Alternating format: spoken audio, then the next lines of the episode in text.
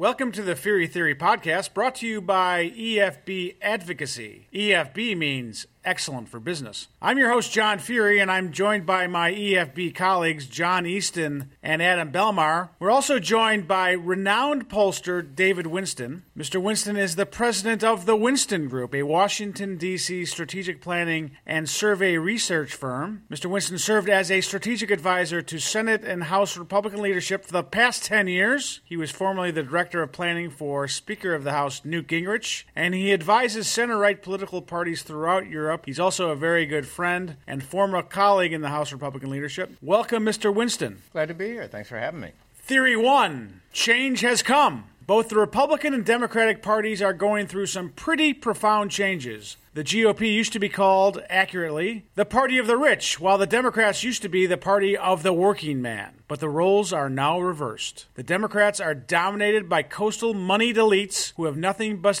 disdain for the average working class voter, while the Republican Party, despite being led by New Yorker named Donald Trump, is the party of the prairie populist. Mr. Winston, two questions. First, is my theory accurate? And second, give me your analysis of the relative state of the two political parties parties. Generally, that's correct. What you're seeing is the East and West Coast, where there, obviously there are higher incomes along the coast, moving towards uh, clearly the Democratic Party and being very much um, distinct from the sort of center of the country. The thing that was interesting about this particular election is, in fact, how Trump won it. And where he won it was in the Rust Belt and the voter groups that moved toward him. And by the way, the last person to have won, Republican to have won Ohio, Michigan, Pennsylvania, and Wisconsin in a presidential race was Reagan um, in 1984 when he basically crushed Mondale, winning 49 out of 50 states, barely, Mondale just barely winning his home state of Minnesota. The groups that moved that allowed Trump to d- achieve that were those making under 50,000, those who had a um, college, uh, I'm sorry, associate's degree uh, or less, um, so not college degree, and those in, in terms of unions. Uh, to give you an example, that um, whereas in Ohio, Obama won um, union voters by 23 points. Trump won them by 13 in this last election. So you get a sense of the sort of working class who are sort of disaffected because of the economy, moving toward something else besides the status quo, something that, quite frankly, neither coast recognized. Um, Trump, to his credit, um, managed to tap into that and created this situation where suddenly you're sort of potentially looking at the sort of the equivalent of Reagan Democrats again, um, except that now they, you know, at least for the short term, um, they're with the Republican Party. It depends where that happens, goes in the long run. I got a question for you. The Never Trumpers, the guys like David Brooks, Charles Krauthammer, the National Review, all these folks who basically signed letters saying that they will never ever support Donald Trump. Bill Kristol, a perfect example of that. They are part of the moneyed East Coast elite, and they are Republicans. Where do they go? Because they will never be with Trump, and you can see it right now. They still hate Trump. Now, and I think what you're watching here is the sort of distinction between what was the political movement and the personality of the individual.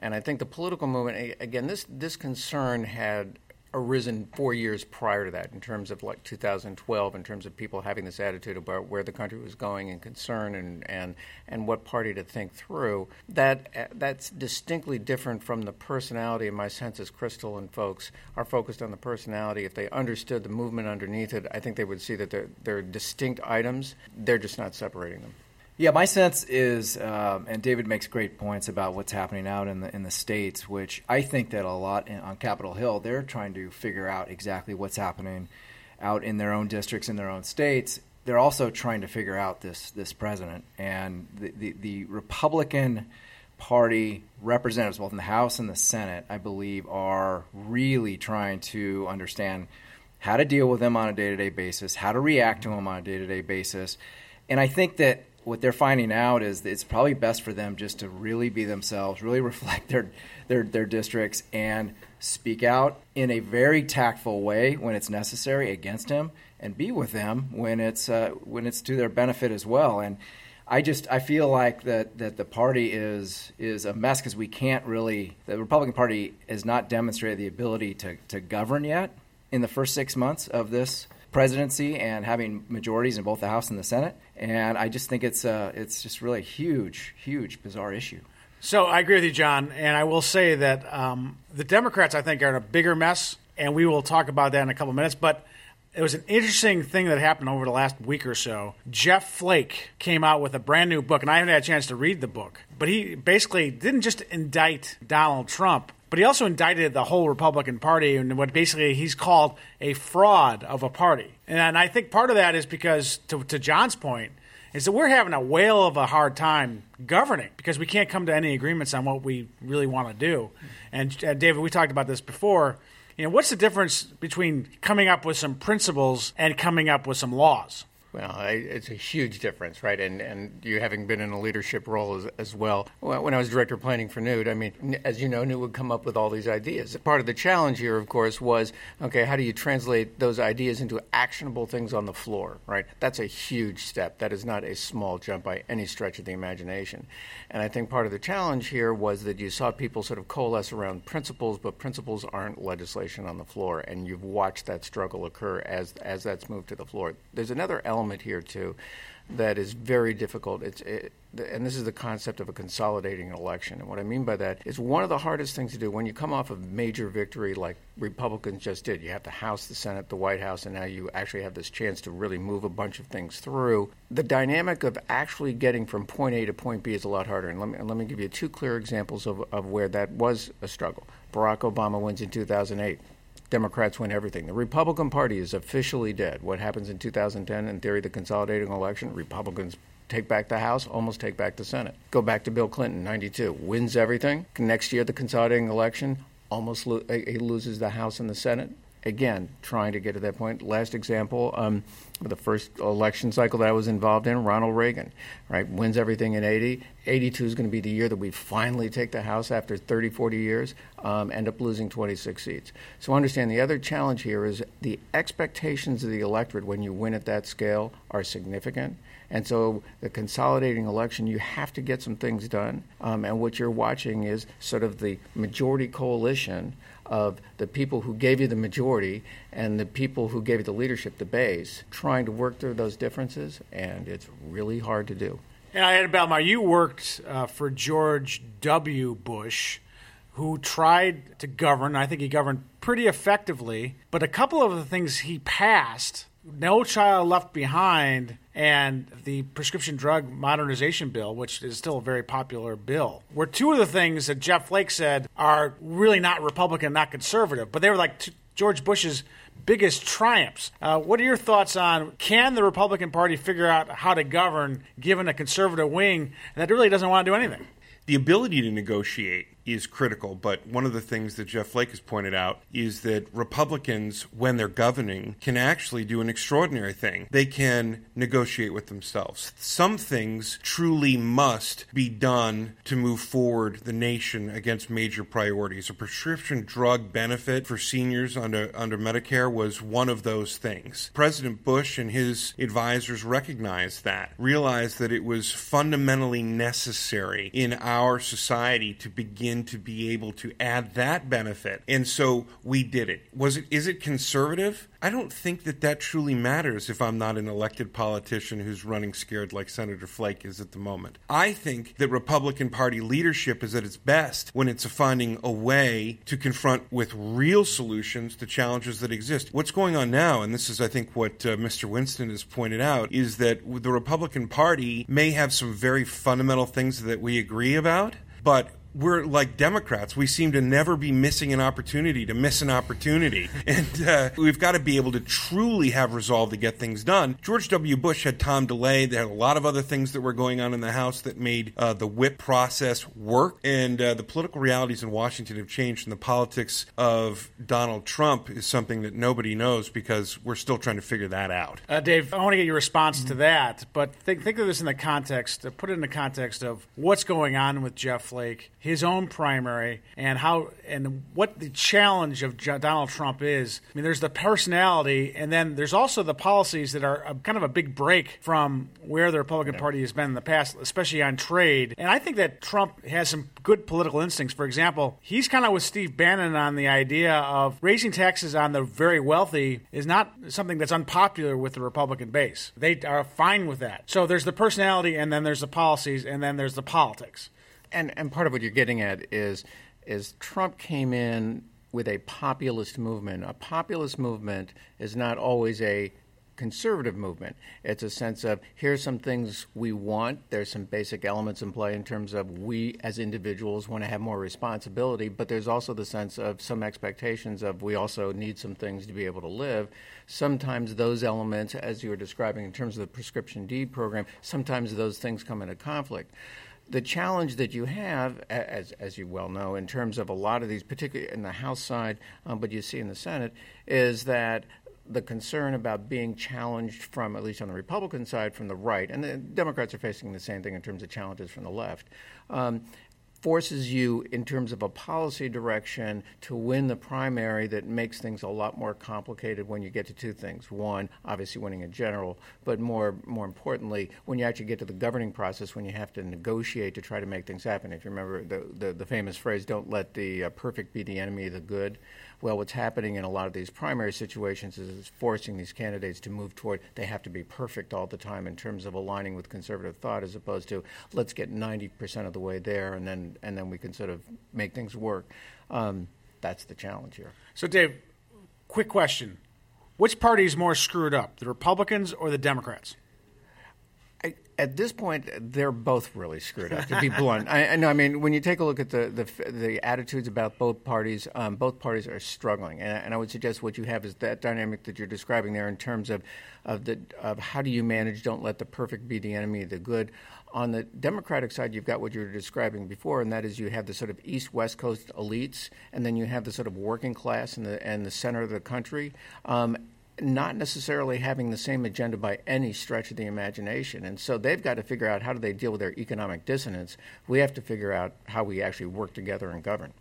I've, been thinking a lot about this, and I like to call uh, the the populist wing the Lena Dunham wing of the Democratic Party. They are radical.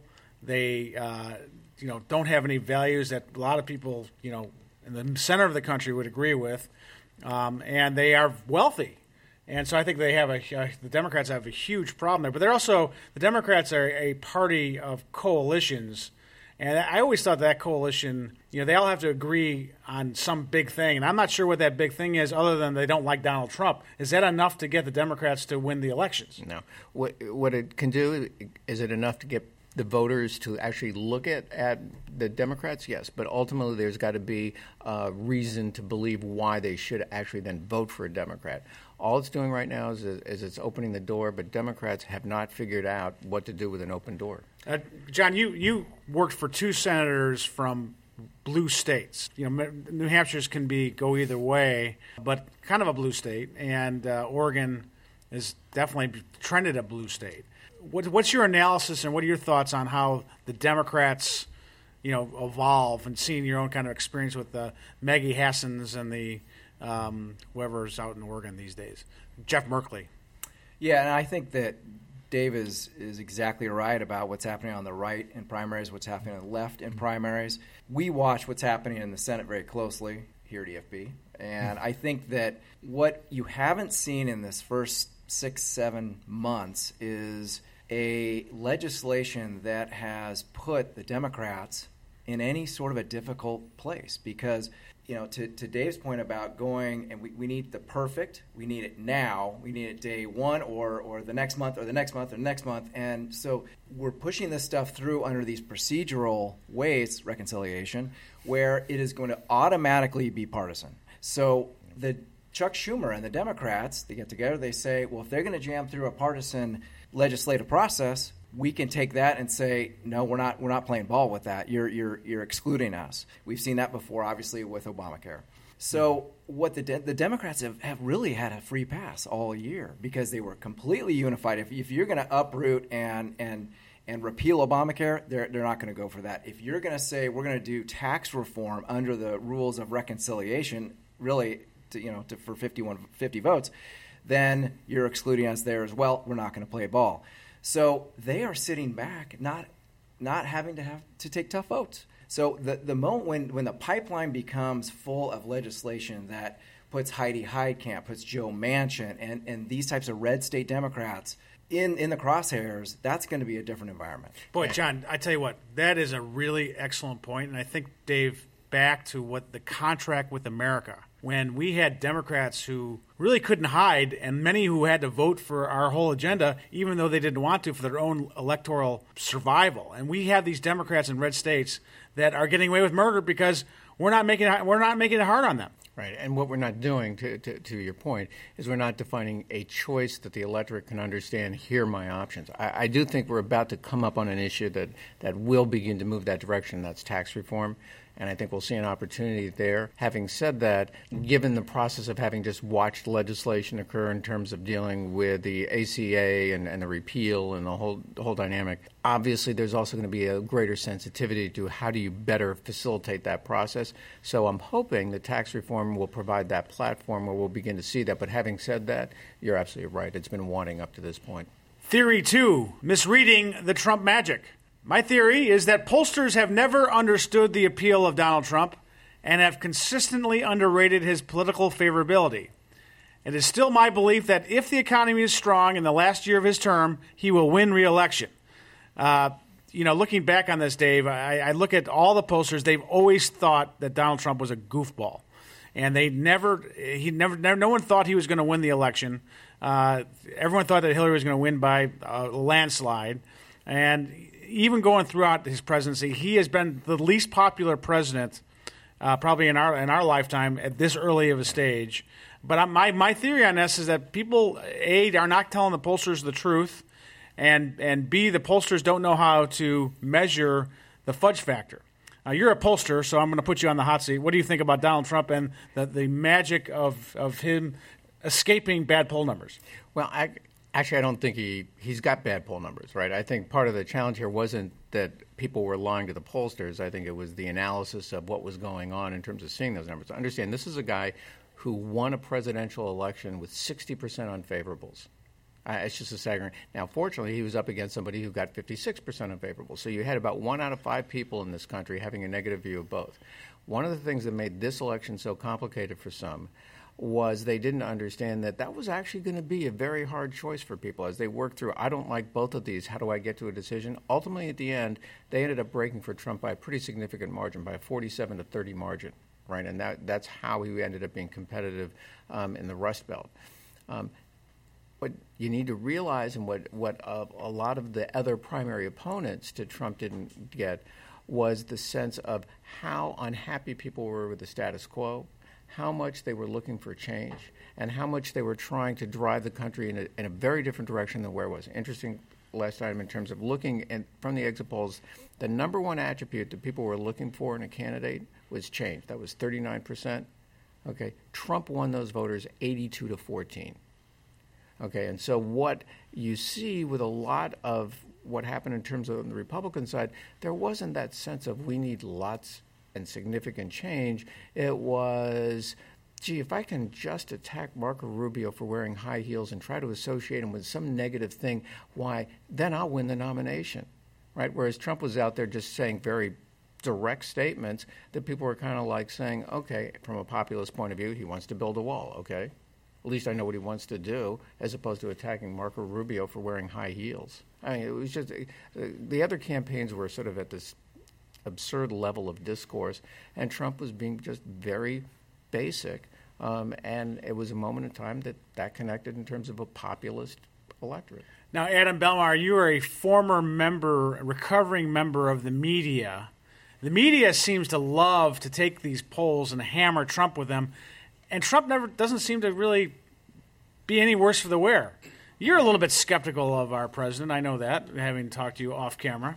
Um, uh, what's your view of polling and the media and how this all interacts and if it has any impact at all on Donald Trump? I agree with you, John, that the press enjoys taking polls and having a great headline or something that drives a narrative that they've been pressing on for a while. But as opposed to sort of giving my take on the value of polls, if you'll allow me, I'd like to ask Dave a question because what I'm really anxious to know from you are we asking the right questions? Take us through that process. What are people like you and other leaders in this space challenged with right now? Well, let's go back to the national polls this last time around.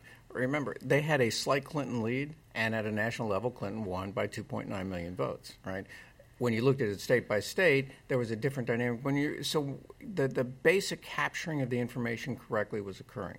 The analysis is where, where the problem exists. And so let's go. And, and the thing is, everybody says, here it is today, it must be over. No, that's not at all the dynamic. Well, can I interrupt you? Does that mean, put it back in sort of the way I was thinking about it, that we did, writ large, ask the right questions in 16? Yeah, and we just misinterpreted. There was a huge level of misinterpretation right? Sorry, eh, hey, let me go back to when you have one out of five voters. We've never had the scale of this being having a negative view of both. You have a volatile electorate. Did you hear people saying there's a volatile electorate? No, they were saying this election's over because if the because what they were doing is saying if those people split 50-50, then she should win by a comfortable margin. What they weren't thinking through is what happens if they don't split 50-50 because what he was doing and this is the important thing, he was typecasting her as the status quo and he was change. Okay, that meant that group of voters was not choosing between Donald Trump and Hillary Clinton. It was, do I want change or do I want the status quo? That was a very different question that was being being missed at that at that point in time. The other thing too, in terms of Trump and going forward, again, the, the sort of sense of it's not today. Basically, there are two numbers. Going to going to John's point, there are two numbers that matter to him right? One is how many jobs are created and what do wages look like. If there have been a significant amount of jobs created and wages gone up, he's in good shape. If they haven't, he won't. So these numbers are interesting in terms of like taking your temperature, but the bottom line is those are the two numbers that matter when do people decide that they're going to start making a decision around those two numbers? That could happen later this year or it could be next summer, who knows?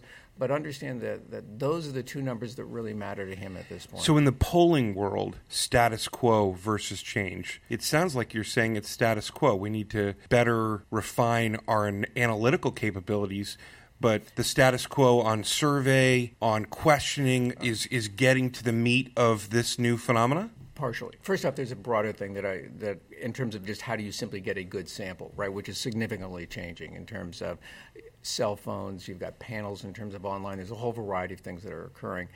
So, as a result, particularly in terms of doing online, there are a lot more statistical things that you can do if you ask questions in a certain way that lets you use a whole bunch of statistical tools that, that, that are that allow you to have a better understanding.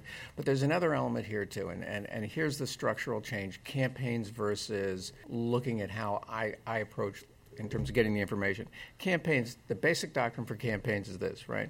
You do the opposition research report, right? You do a survey testing which message would be the best negative attack, and then you run ads, right? That's the entire strategy for virtually every campaign across the board, right? Well, the electorate, by the way, cares about issues. Right, and they want some understanding about issues, and so it's not necessarily are you asking the right or wrong questions. It's do you have the right right understanding of what is the electorate concerned about. So you're asking questions that actually get to what they're concerned. They care about issues. You need to understand where they are on the issues. You need to understand how those in, issues interact as opposed to just assuming if I just drop this heavy negative attack, it'll be all over. The best example was the Billy Bush interview, right? Everybody thought Trump was dead at that point, not realizing that in a populist world, he what you know he had already gone through a series of attacks against him. It was about okay, so who was going to drive change at that point? And so I think part of your point is if you think that everything is negative based, and, and again, watch the media, right? Every night it's the sequence of attacks, right? And, I, and, as opposed to where are we moving on issue X, where are we moving on issue Y. And again, going back to the Rust Belt, what they wanted to hear, they didn't want to hear about Russia. They didn't want to hear about Hillary's email service. What they want to hear is what are you going to do about the economy? Dave, you put out a memo uh, uh, yesterday that asked the questions, you know, what do voters really care about? Uh, where is North Korea on on the list of things that people really care about? It has, and and when I did this survey was was just prior to uh, was prior to all this recent activity. Ed had moved up pretty significantly. Um, it was certainly in the top tier in terms of the country. It wasn't the top group of issues. Um, the top group of issues being the economy, overall um, foreign affairs, defense, specifically dealing with ISIS um, and healthcare. Uh, but it was th- that next level down. I would assume now, if I was back in the field, um, that you would see that move up significantly. Having said that, this is w- this is where you see um, the diff- where you see actually Republicans and Independents behaving much more like each other as opposed to Democrats. Democrats had a whole series of issues that they found more important than North Korea. Um, uh, ranging from again uh, Obama's health care plan to um, climate change to just, I mean, a, a, a variety of different things. Um, and I think th- this is an example, a- again, what you were describing, the sort of East Coast, West Coast, different issue set than the sort of middle of the country. I, I, I do want to go back to one thing about Trump, though, in the tweets. One of the advantages that he had during the campaign was that, in fact, he was addressing issues. There are moments with his tweets where he just completely takes um, the discourse off in a, in an unusual direction. I'll just put it that way. And I and I, I, I, will tell you one of the weaknesses that he has at this point is he needs some message, not message discipline, but issue discipline. Right, two different things, right? You know, I, am not a fan of this week it's going to be this issue and next week it's going to be this issue. I'm like, if this is the number one issue, then this is the number one issue until it's not, right? And one of the things that he that he needs to really sort of develop is an issue discipline to stay focused. Um, and what the tweets do is it just here's today's topic. This is a great segue into Theory 3 Trump the Troll. Donald Trump picks a fight with Kim Jong un. He picks a fight with Mitch McConnell. He picks a fight with Richard Blumenthal. Most of this is done through the wonder of Twitter, and none of it makes any difference to the way he governs. It's all nonsense. But it does serve a purpose of keeping the media off guard and keeps the president on the offense. Dave Winston, how much does this trolling hurt the president's credibility? My theory is not much because he didn't have that much to begin with, especially with the mainstream media. Uh, what say you, David Winston? In terms of the mainstream media, absolutely. I mean, it's you know his level of credibility, and you saw this happen with Sean Spicer. It was sort of like you know, let's watch the daily food fight, right? And which was actually not particularly fun to watch. Um, and I'm sure, from your perspective, having done press, that was probably uncomfortable to watch, to say the least. Having having having said that, I don't think it's helping or hurting because again, I go back to the in the sense of long term because again, the two numbers that I described before in terms of the amount of jobs created and wages is still going to be how he's measured. But what I do think he does in the short term makes it sound like there are moments when he's not focused on those issues, and I and I think that does hurt him.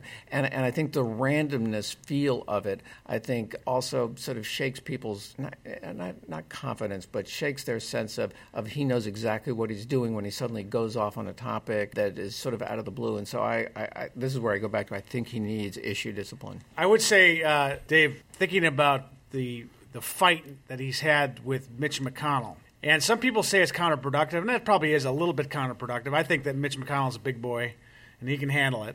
I will also say this: that this is goes back to his own credibility because he said we were going to repeal and replace Obamacare, and the, the Senate Democrats, Senate Republicans, and House Republicans have said the same thing. They promised the same thing for seven years. And so when you don't pass a plan to replace Obamacare with something else and repeal Obamacare, they, they kind of hurt their own credibility, the, the, the congressional Republicans, didn't they? And, by, and when Trump, you know, trolls McConnell on this, I think in many ways it helps his own kind of credibility, and he's actually shifting the blame, even though he probably deserves some of the blame. A bunch of different thoughts. First off, understand who's up in 2018. It is not Donald Trump, it's congressional Republicans. And if he wants a majority in both, he better figure out some way to help Mitch McConnell rather than trying to say he's the problem, right? Okay, so so let's just start there. I the other the other element here too, and this is when I was talking about how difficult a consolidating election was. Okay, we have been promising all this time in terms of repeal of Obamacare. Um, but one of the dynamics was that we weren't in a situation to have it signed because you had Obama sitting in the White House. Now all of a sudden it was real, and the sense of translating that from principles to actual legislation, obviously there was a challenge there that didn't develop. They're going to have to work through that and make that happen. Not, not necessarily in terms of Obamacare, but, in, but specifically as you're thinking toward tax reform and eventually looping back. I want to jump in because Dave said something I thought was spot on when he talked about the need for the president not only to practice better message discipline, but issue discipline. And as a former, nay, recovering journalist, I have, I think, a special insight at this table into the lack of message and issue discipline going on in the newsrooms of our country. Donald Trump is like so many Americans who love cat videos. Cats will do the greatest things. And one of my favorite things to see is when you take a little laser and you sort of start pointing it around. The cat will jump at it, and then you put it over there. The cat will jump at it over there, and it'll just keep jumping. And that is what Donald Trump is doing with his Twitter feed. It's like a little laser beam, and the, and, and the media cats go whoop, and they go whoop, they go over there. And every single day, this sort of chaotic cadence of news coverage ultimately diminishes the saliency of almost every issue because they're breathless in trying to keep up. They don't know in their own minds what's important. All they know how to do is be reactive and put seat, you know, put butts in chairs, mics on faces, and jabber, jabber, jabber. And the rest of us are watching the cats jump at the laser beam. And so I think that your your point, Dave, is so true for the White House but it's also something that's now impacting all of us in our consumption of this editorial through our media channels. No, and it, this is a huge problem for the media at this point because ultimately, you're right. They're they're sort of they're following the storyline that he drives every single morning. The thing that's different about Twitter than press releases, okay, think about this. When you, John, having done many press releases, you send press releases out and you hope somebody picks it up. Well, when you've got 20 million people, 30 million people following you on Twitter, you just have to put this out, and now the press is just stuck, right? And they don't know what to do. So now the, tr- the press, I think, and, and they're doing this at a broader level, is thinking through this transition of how do we cover news stories in so given the age of social media? How do I actually describe what's going on in terms of the economy? How do I describe what these issues are when I've got the sort of moment by moment going on, right? Um, I don't know if people remember the Max Headroom Okay, max headroom was this dynamic of okay, so we're going to have this constant. How many viewers are you watching at any given moment, right? And the media, for some reason, has fallen into that trap as opposed to if we deliver good substance and good news news coverage, in fact, we'll have an audience, and they're struggling with it. And as they're going through this new business model, um, right now it's creating some chaos. John Easton, you are a resident Senate expert, uh, having spent a lot of your life in that upper chamber. Um, how does the Trump trolling of Mitch McConnell? How does that play out in the Senate? This, they care about it. They're, are they annoyed by it? Um, and what do, what do you think about? And why is why is Trump, what's Trump Trump doing this? Well, right again, it's it's following no script whatsoever. It's it's the most unorthodox approach mm-hmm. that we've ever seen in our political lifetimes.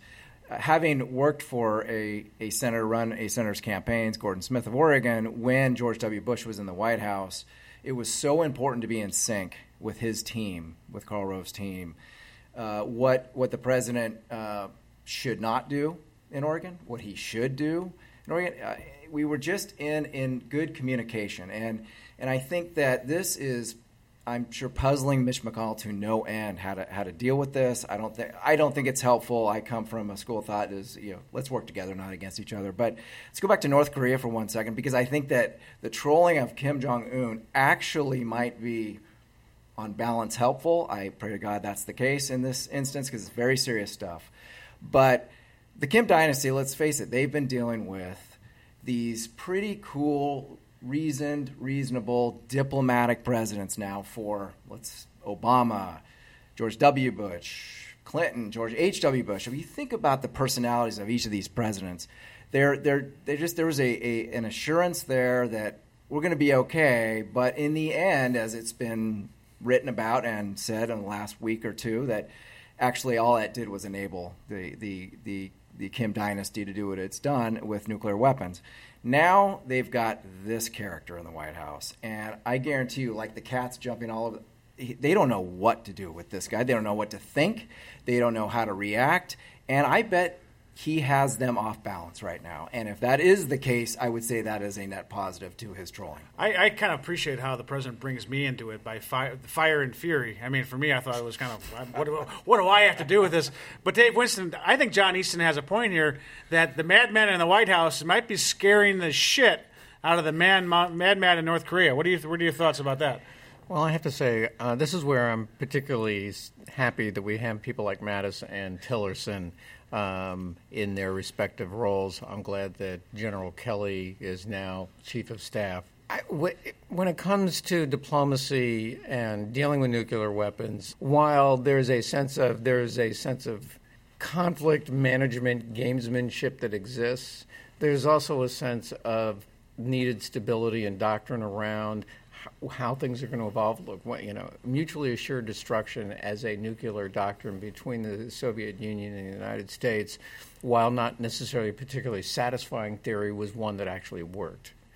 Um, having said that, the, introducing volatility into a nuclear situ- nuclear situation, um, I think, has to be very, very carefully dealt with. Um, and so he's obviously pushing that barrier to some degree. Um, to your point, I, I, I, as everybody does, we want to see that work out well. Um, but it is certainly not the normal strategy that we've seen. I am particularly interested to find out, if, if we can find out, what impact this bellicose rhetoric from the president, decamped from the White House up in Bedminster, is having on Republicans. Are, are his overall approval rating is going to go up? Are people going to have a positive reaction to this? And so I asked that question you, Dave, but I also want to say that I think, in a very serious way, Dave's point about the volatility that exists in this confrontation is so problematic, uh, even though it can have domestic political benefit. Because once you've got the boss parroting the same kind of inflammatory, bellicose, almost devil may care comments about what we're going to do. Oh, yeah, we're going to do that to you, and it's going to be bad. Worse than anyone's ever seen, I assure you that but there's nowhere to go from there. And after a while, we become inured to it. And we know that the Kim dynasty, as John put it, is used to making these threats and, and perceiving that that can get them some purchase diplomatically. But when we do it, and then like President Obama's Syrian red line, very little comes of this, or incremental steps on the other side are not met with any. Mm-hmm response, you downgrade the ability to negotiate in this way. Well, that being said, I mean, both the Chinese and the Russians, we've got their notice here. They're, they're noticing what's going on, and they're you're, concerned. You're right. And you know what? The Japanese need to know that we're going to stick up for them, and yeah. so do the South Koreans. So the so do all our allies in the region. I bet you that has some positive impact with the, that nutcase in the Philippines. You know, you need to show strength. And to your point, Adam, about how this plays domestically, I bet you that it doesn't play that well with the Northwest, Northeast elite, but it plays well with the populist folks who really want someone to say, I'm not going to take this crap from you anymore, you little pipsqueak. Well, and one player to watch here is Senator Lindsey Graham. He is he is an expert in foreign policy. He is one of the strongest voices of a active and positive U.S. role in the world. Long has been member of the Armed Services Committee.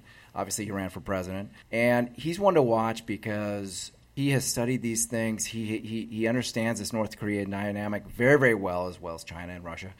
And so far, he has been with Trump on this in terms of the posture that he is taking in this situation. One last bit of trolling that I want to talk about, and that is Donald Trump trolling Richard Blumenthal, the senator from Connecticut. And I say this because it's unrelenting. This is fun. And I mean, it's fun. And you know what? It's deserved. Well, welcome to the NFL. Welcome baby. to the NFL. And I think about that, and I think about that in, in the context of how he trolls Elizabeth Warren, which is also well deserved because both Warren and Blumenthal are liars.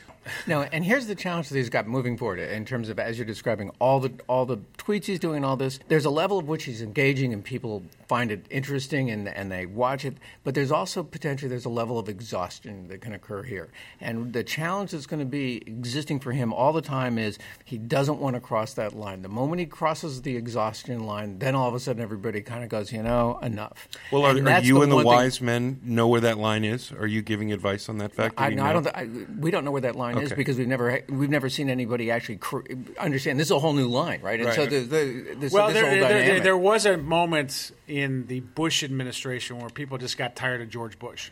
Yeah, but that, but that that's different than where he's engaging in terms of tweeting and doing all this stuff, and he's driving things at a different scale versus someone just getting sort of tired because they're not sure that the administration is going the direction that they think it should go. Well, I know, but there, there, there was Bush fatigue, and then there was Obama fatigue. That usually happens in a second second term. Yeah. The question for, for Trump is he better not get people exhausted before the. You don't even know what fatigue is. well, and you already, you've already seen it with the press corps. They are completely fatigued.